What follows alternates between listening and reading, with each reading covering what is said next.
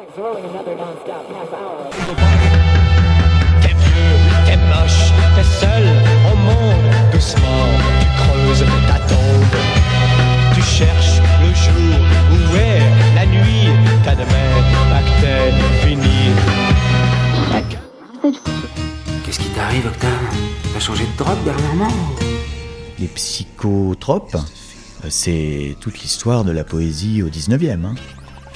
Ça, euh, est-ce qu'on aurait eu une poésie comme celle de Rimbaud sans, le hashish ou les fleurs du mal de Baudelaire. C'est d'ailleurs quelque chose qui m'a toujours frappé quand on étudie euh, Baudelaire ou Verlaine euh, ou Arthur Rimbaud. On les étudie généralement en classe de troisième ou seconde. Et les enfants, on leur dit tout sauf ça. Évidemment, on se garde bien de leur dire la vérité. Donc on nous a menti en fait euh, pendant toutes les années lycée. Rimbaud et ses copains poètes, en fait ils étaient portés sur le bédo comme n'importe quel ado.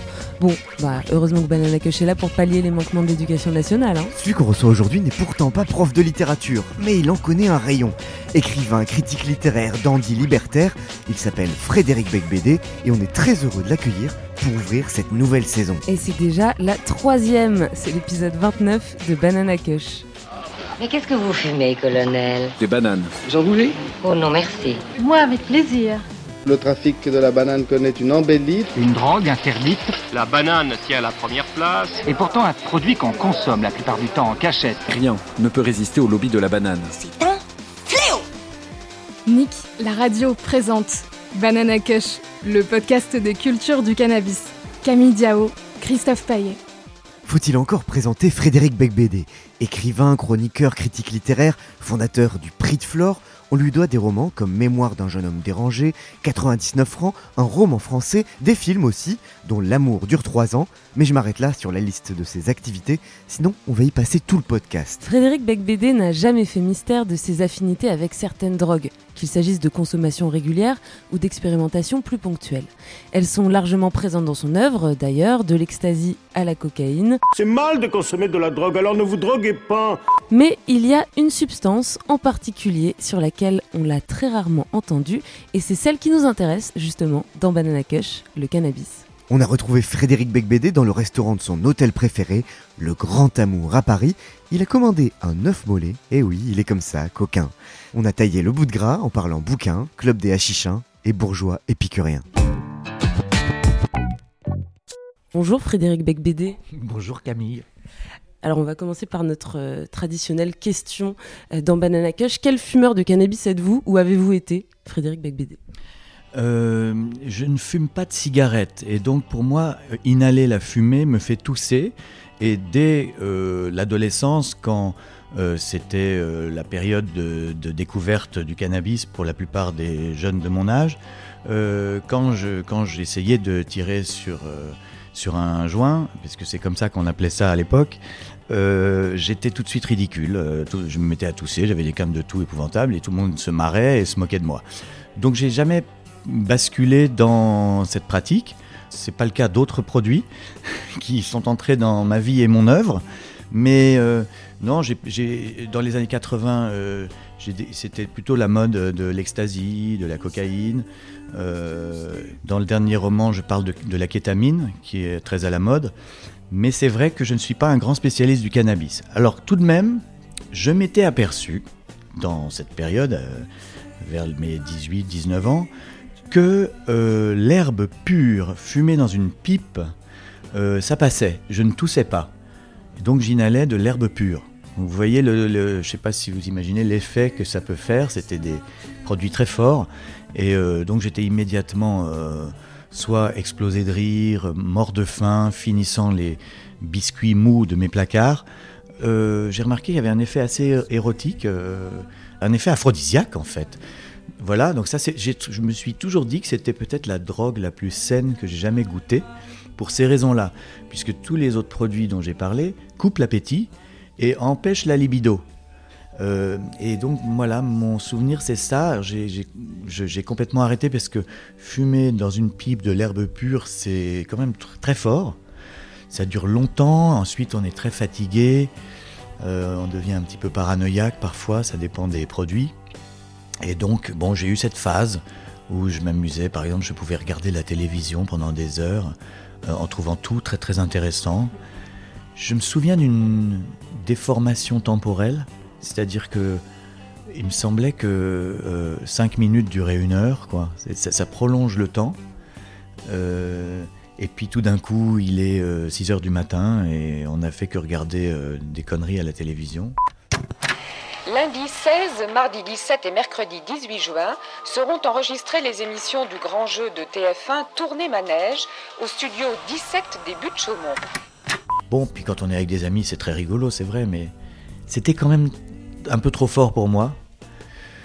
Donc j'ai un souvenir plutôt positif, euh, mais voilà, je ne suis plus euh, du tout adepte de cette consommation et j'ai jamais vraiment aimé euh, le shit. Toujours de l'herbe. Oui, c'est toujours de l'herbe. Ouais, je trouve que j'ai pas l'idée que ça que ça vient, que ça pousse comme ça. Ce sont des plantes. je trouve qu'elles sont assez jolies et ça vient dans un sac qui sent très très bon. alors j'ai tout de même, ah oui, j'ai oublié un détail. Euh, à l'époque, je ne sais pas si ça existe toujours, euh, c'était un peu la mode d'aller à Amsterdam quand, quand il y avait les coffee shops.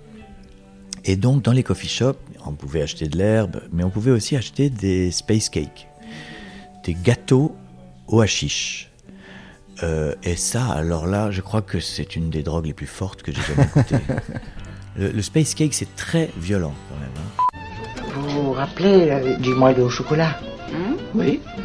Ben, ce qu'il y avait dedans, c'était du shit. De la drogue. Ah Alors c'était ça le drôle de goût que je trouve.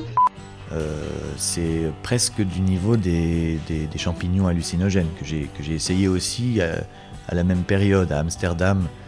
Ils étaient en vente libre, donc on faisait c'était des voyages assez hallucinants.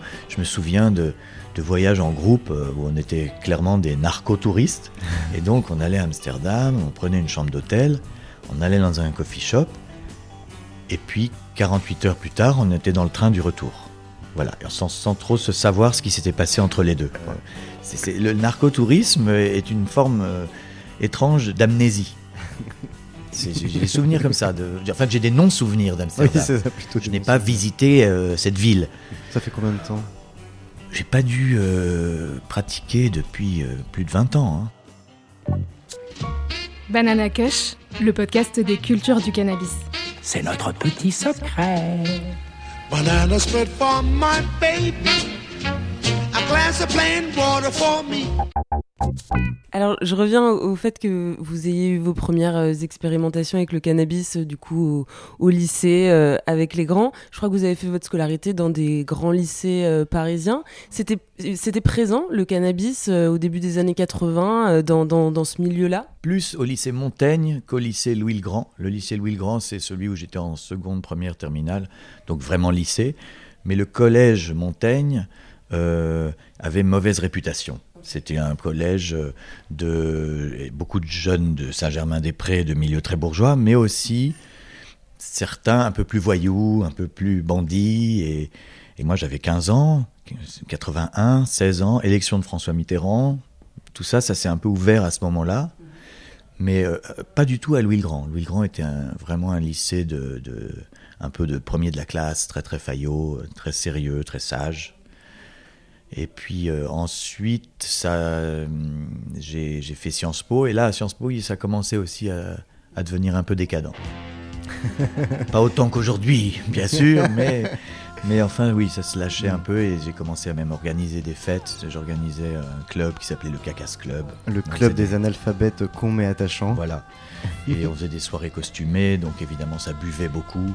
Mais c'était surtout champagne, euh, vodka, whisky pas tellement les drogues. Dans mon souvenir, les drogues, les drogues qu'on voit circuler dans la nuit euh, sont arrivées plus tard, euh, plutôt vers la fin des années 80.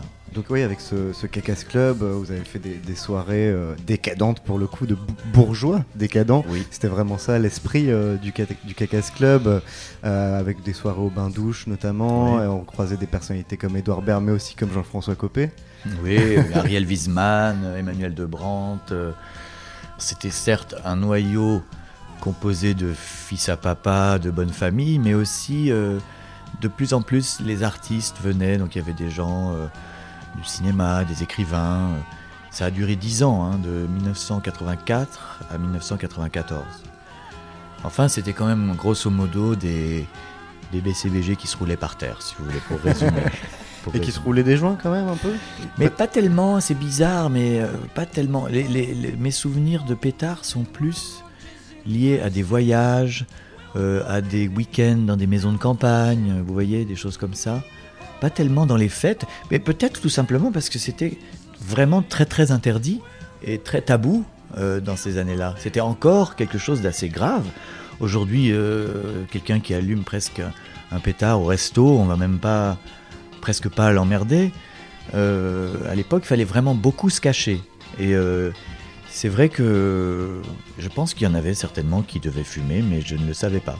Et euh, c'était quelque chose de vraiment secret. Voilà mon secret. Mais ce n'en est plus un maintenant. Puisque je vous ai tout dit. Aussi, il faut dire, les années 80, les- c- c'était, si vous voulez, le début 90, la naissance de la techno, de la house music. donc, il y avait euh, une drogue était associée à ça, qui est l'exta. Et euh, donc, on parlait plus de cocaïne et d'ecstasy, pour être franc.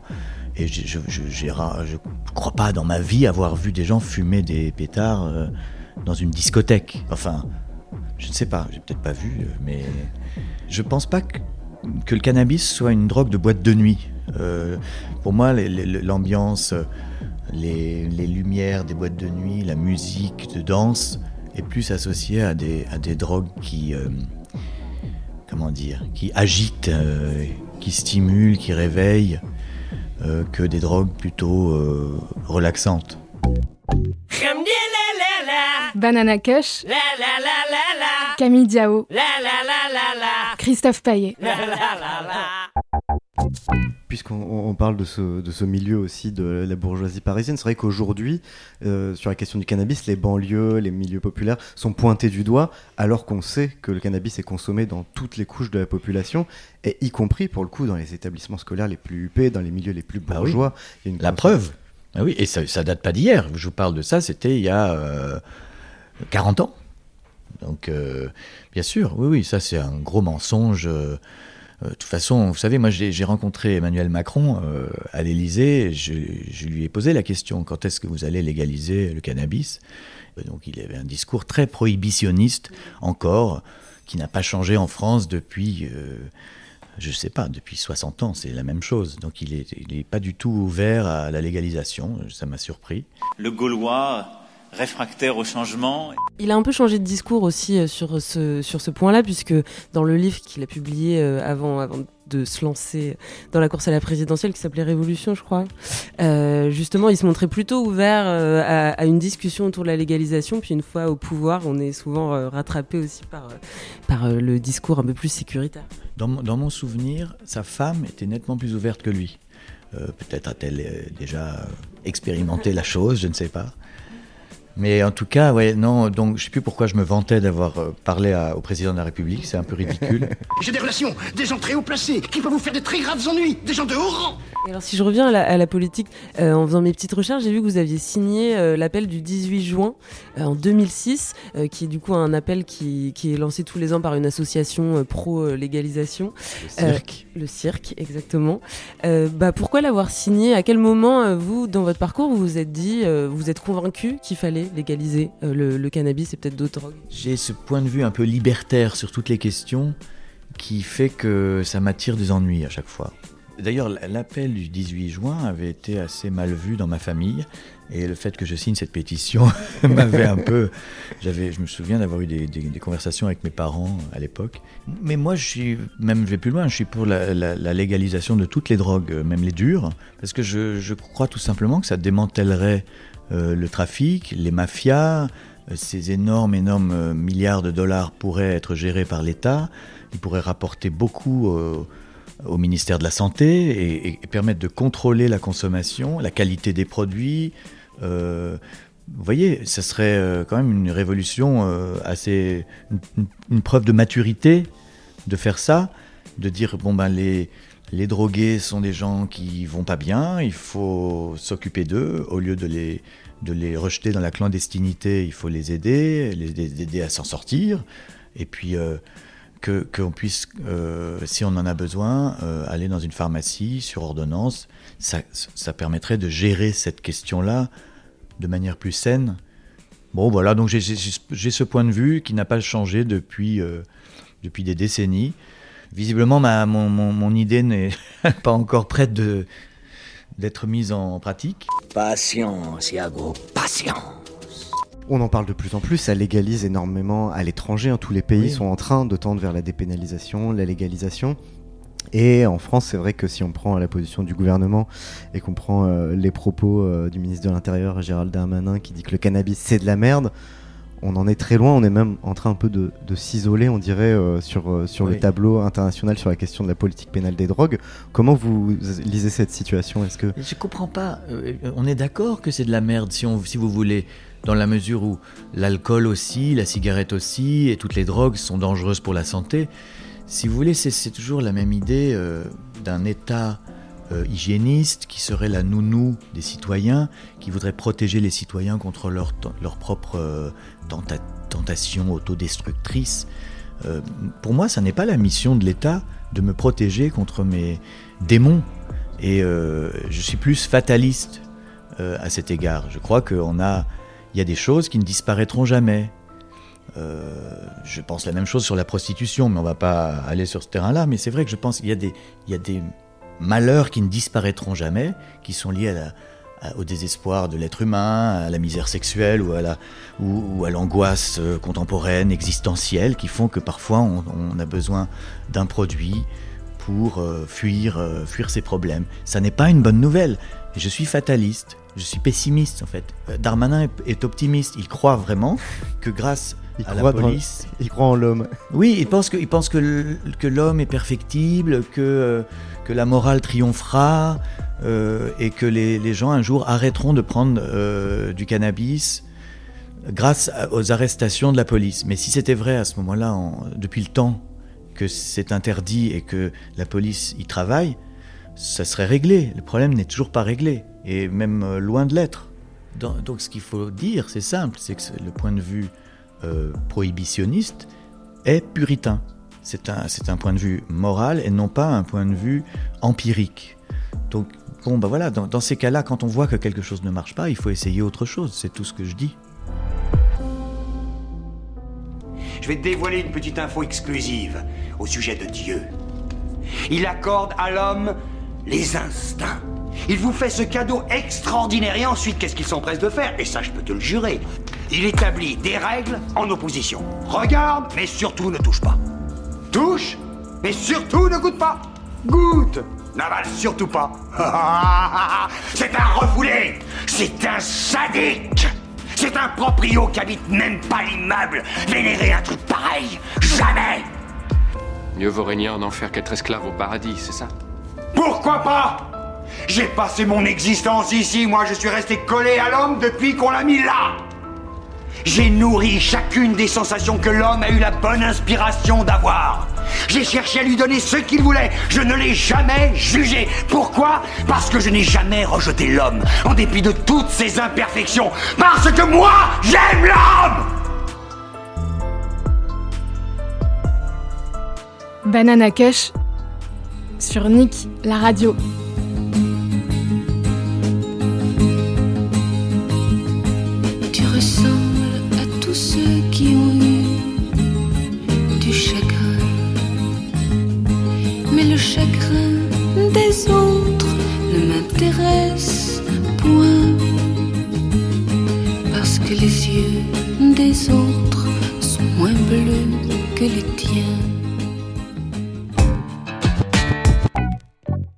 On avait envie de vous parler euh, aussi un peu de littérature, euh, Frédéric Becbédé. Dans, dans l'un de nos tout premiers podcasts, le premier d'ailleurs, je crois. C'était le premier. On a reçu un autre écrivain euh, que vous connaissez, c'est Johan Zarka, euh, puisqu'il a remporté le, le prix de Flore euh, en 2017, je crois, pour Panam Underground. Et lui, il nous racontait qu'il a longtemps écrit en enchaînant les pétards. Vous avez arrêté de fumer, vous, il y a très longtemps, mais est-ce que ça vous est déjà arrivé? Et si oui, qu'est-ce que ça provoque? Je trouve qu'on se perd, on peut relire euh, 50 fois la même phrase, on se perd dans ses pensées, et euh, c'est tr- c'est très compliqué de se concentrer avec ce produit. Moi, je m'en tiens à la règle de, Hemingway. Il faut, peut-être boire un peu pour écrire, pour se désinhiber. L'alcool, un peu, pas l'alcool fort, mais un peu de vin blanc, un peu de bière, euh, ça désinhibe. On est moins timide, on est moins angoissé par la page blanche. Mais surtout, euh, il disait se relire sobre. C'est tout ce que je conseille, parce que pour tous les autres, il y a alors beaucoup de poètes et d'écrivains, on va y venir, euh, ont essayé de modifier la syntaxe par euh, l'usage des, des drogues, des, des substances euh, illicites. L'expérimentation sur le langage à travers les psychotropes, euh, c'est toute l'histoire de la poésie au 19e. hein. Ça, euh, est-ce qu'on est qu'on aurait eu une poésie comme celle de Rimbaud sans, sans le hashish, ou les fleurs du mal de Baudelaire, ou même jusqu'à Henri Michaud, sans lui qui, qui utilisait la mescaline euh, Non, c'est vraiment des écrivains qui ont voulu changer la littérature par euh, des produits qui, qui- qui les emmenaient dans des voyages intérieurs. Oui, parce qu'ils modifiaient leur état de conscience et donc forcément euh, ce qu'ils avaient à raconter et comment ils avaient à le raconter. Oui, ce sont, ils ont, ça a influencé quand même tout le XXe siècle. C'est quand même pas rien. C'est d'ailleurs quelque chose qui m'a toujours frappé quand on étudie euh, Baudelaire ou Verlaine euh, ou euh, Arthur Rimbaud. On les étudie généralement en classe de troisième ou seconde. Et les enfants, on leur dit tout sauf ça. Évidemment, on se garde bien de leur dire la vérité. Qu'est-ce que c'est que ces paradis artificiels? Ces délires, euh, les illuminations par exemple, euh, ce sont des, des- des- des textes écrits sous influence, clairement. Et euh, ça m'a toujours fait rigoler que des professeurs apprennent euh, aux enfants euh, cette révolution du langage sans dire le, principal, quoi. Mais maintenant, bon, on est un siècle plus tard. Voilà, c'est pas la peine de, croire qu'on va devenir Rimbaud en fumant un pétard. Je pense que, je pense que non, ça a eu lieu déjà, voilà. Alors justement, donc, le cannabis a une longue et étroite relation avec la littérature. Quelles sont pour vous euh, les plus belles pages euh, sur le sujet ou sous influence euh, à aller lire Bon, je pense que vous l'avez cité, Les paradis artificiels, parce que c'est c'est vraiment un texte presque comme un manuel, un guide pratique, où il essaie, où Charles Baudelaire essaie de, de dire les effets de, différentes, de différents produits. Et c'est très très bien écrit. Mais en lisant Les Fleurs du Mal, on voit aussi qu'il y a des poèmes qui ont été probablement écrits euh, euh, au club des Achichins, dans cet hôtel particulier où se réunissaient Baudelaire, Dumas, Théophile Gautier, euh, je sais pas qui d'autre, peut-être euh, Barbet d'Aurevilly, je sais pas. c'est quoi ce club des Hachichins Le club des Hachichins, ouais, c'était un peu un endroit euh, comme un cercle des poètes euh, défoncés, si vous voulez, euh, qui a eu lieu, euh, je, je crois, là, ouais, au milieu du 19e, euh, par là, dans un endroit, euh, l'île Saint-Louis, qui existe toujours, l'hôtel de Lausanne. Le truc qui est drôle, c'est que c'était pas, ils fumaient pas tellement à l'époque, ils mangeaient une confiture verte. C'était une confiture de, Space Jam. de hashish, oui, c'est ça. Donc il se présentait euh, comme l'absinthe, avec cette couleur verte, gélatineuse, et il mangeait des cuillères entières de ça. Et puis ensuite, il digérait le truc, et puis une heure après, il planait complètement. Et, et c'est là que, oui, et- et la révolution syntaxique et grammaticale de, de la fin 19e vient clairement de, de cette confiture. euh. Et peut-être même que l'impressionnisme aussi euh, a été influencé par des substances. Ce que je trouve assez paradoxal, c'est qu'on est dans un pays qui est très très fier de sa littérature, qui est enseigné à l'école. On, fête cette année les 200 ans de Charles Baudelaire. On rend hommage partout à cet immense poète. Et hum, quelqu'un comme je suis sûr comme Gérald Darmanin euh, me contredirait pas. C'est très très important ce qui s'est passé dans ces années-là de la poésie française. Mais en même temps, le même euh, est pour inter- interdire le produit qui les a inspirés. Et là, on est dans le paradoxe complet. Quand la pluie, étalant ses immenses traînées, d'une vaste prison imite les barreaux, Je veux dire aux forces de l'ordre. Et qu'un peuple muet d'infâmes araignées vient tendre ses filets au fond de nos cerveaux. Qui ne doutent jamais. Des cloches, tout à coup, sautent avec furie et lancent vers le ciel un affreux hurlement, À aucun moment. ainsi que des esprits errants et sans patrie qui se mettent à geindre opiniâtrement Du fait que je serai toujours le premier d'entre eux. et de longs corbillards, sans tambour ni musique, défilent lentement dans mon âme. Et que la France et les Français, l'espoir vaincu, pleure, attendent de nous, et l'angoisse atroce, despotique, que nous soyons un refuge et un exemple. Sur mon crâne incliné plante son drapeau noir.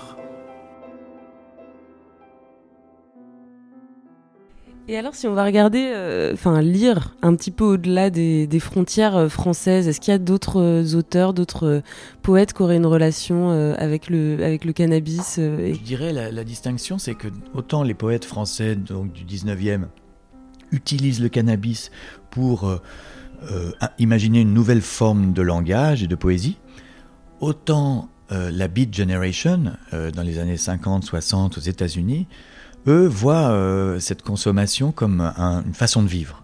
C'est une alternative à la vie euh, capitaliste, bourgeoise, de, de, consommation et, de, voilà, de gens dont la vie est toute tracée, qui vont avoir le petit pavillon avec la voiture devant, la famille nucléaire, femmes, enfants, et, obéissant à la publicité et tout ça. Donc ils se révoltent, et cette drogue devient non pas un moyen de changer le langage, Bon, encore que chez Kerouac, si, bien sûr, ça se voit. Il y a une, une poésie, euh, une poésie bebop qui est clairement inspirée par, euh, par le cannabis et l'alcool. Et les écrivains américains dont je parle de la Beat Generation sont tous allés s'installer un peu à Tanger pendant une période où ils étaient là, euh, très très proches du, de, des récoltes. à la source. Ils allaient à la source, directement à la source de l'approvisionnement.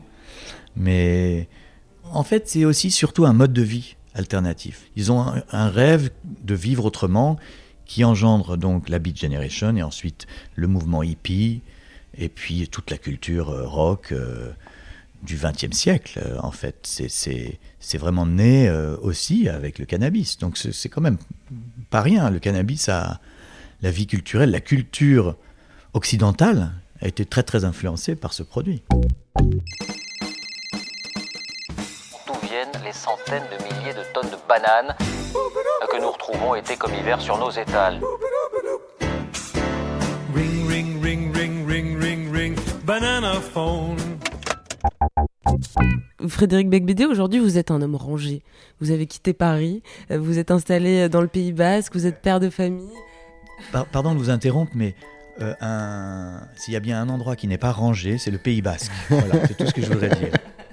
En, en, tout cas, vous, vous, avez, vous avez un peu arrêté les excès, les, les, drogues dures.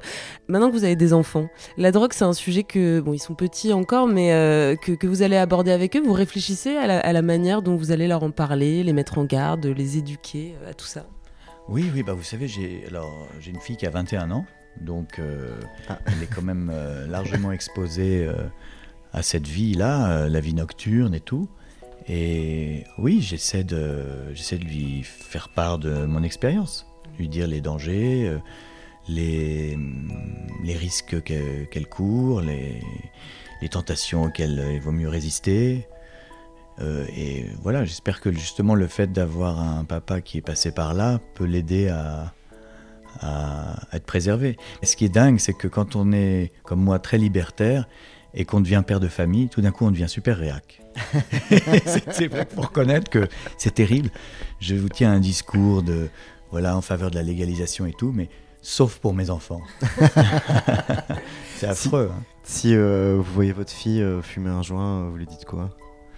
Je l'ai jamais vue, mais je sais qu'elle l'a fait.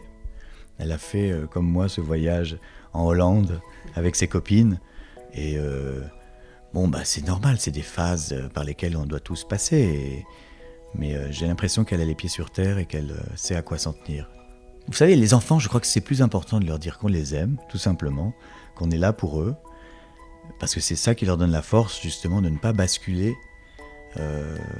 dans les excès. Les excès viennent souvent d'un manque de confiance en soi, d'une impression de ne pas avoir été aimé ou de vouloir à tout prix séduire je ne sais pas d'où viennent euh, certaines personnes qui arrivent à gérer euh, les drogues. C'est probablement parce que leurs parents leur ont dit cette phrase toute bête, je t'aime. Si on, si on a entendu cette phrase dans son enfance, on est quand même à l'abri, je crois, un peu plus à l'abri. que ceux à qui n'ont jamais entendu cette phrase. Vous, vous aviez un manque de confiance en vous qui vous a poussé vers les expérimentations? Peut-être que j'ai eu cette impression. J'ai eu cette impression. Euh, je raconte ça un peu dans un roman français. C'est vraiment un livre sur. Je me fais arrêter euh, par la police en étant en train de faire un, rail sur un capot de voiture. Je me retrouve en garde à vue et là je me demande mais qu'est-ce que je fous là? Et effectivement, c'est un livre sur le divorce de mes parents, une histoire de secret familial, de non-dit, de choses qui m'ont donné une impression de peut-être que euh, j'étais un enfant, non pas manquant d'amour, mais déstabilisé par, une, par, le désamour de mes parents, par leur séparation euh, brutale, non dite, non expliquée. Je pense en fait c'est ça, il faut vraiment expliquer le plus possible aux enfants euh, et, tout leur dire de manière euh, sincère et transparente, parce que sinon ils se racontent une histoire fausse et peut-être ils peuvent finir en garde à vue. Bah, très bien, bah, merci beaucoup euh, Frédéric Becbédé. Avant beaucoup. de, avant de vous quitter, on a une petite tradition dans cette émission, c'est la banane de fin, je vous en dis pas plus. On se retrouve juste après le générique. Nick, la radio. Ça c'est la banane qui va redonner la banane à la France. Parce que si t'as la banane, t'as la cerise. Si t'as la cerise, t'as le gâteau. Si t'as le gâteau, t'as la crème. Si t'as la crème... Banana Kush, le podcast des cultures du cannabis. Frédéric Becbédé, un dandy décadent devenu papa poule et aimant, comme quoi tout arrive, Christophe. D'ailleurs, c'est pas pour rien, je pense, si on s'est retrouvé à l'hôtel Grand Amour.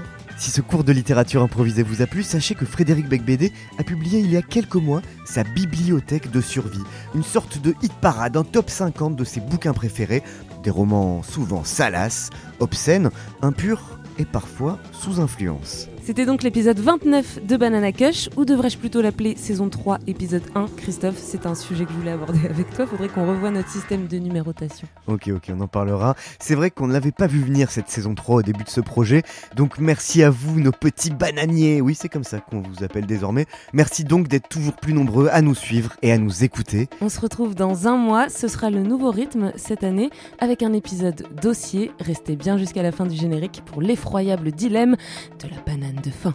Ciao. Chanvre et Marie-Jeanne, opium à chiche, Blanche-Neige, stick, if, trip et joint,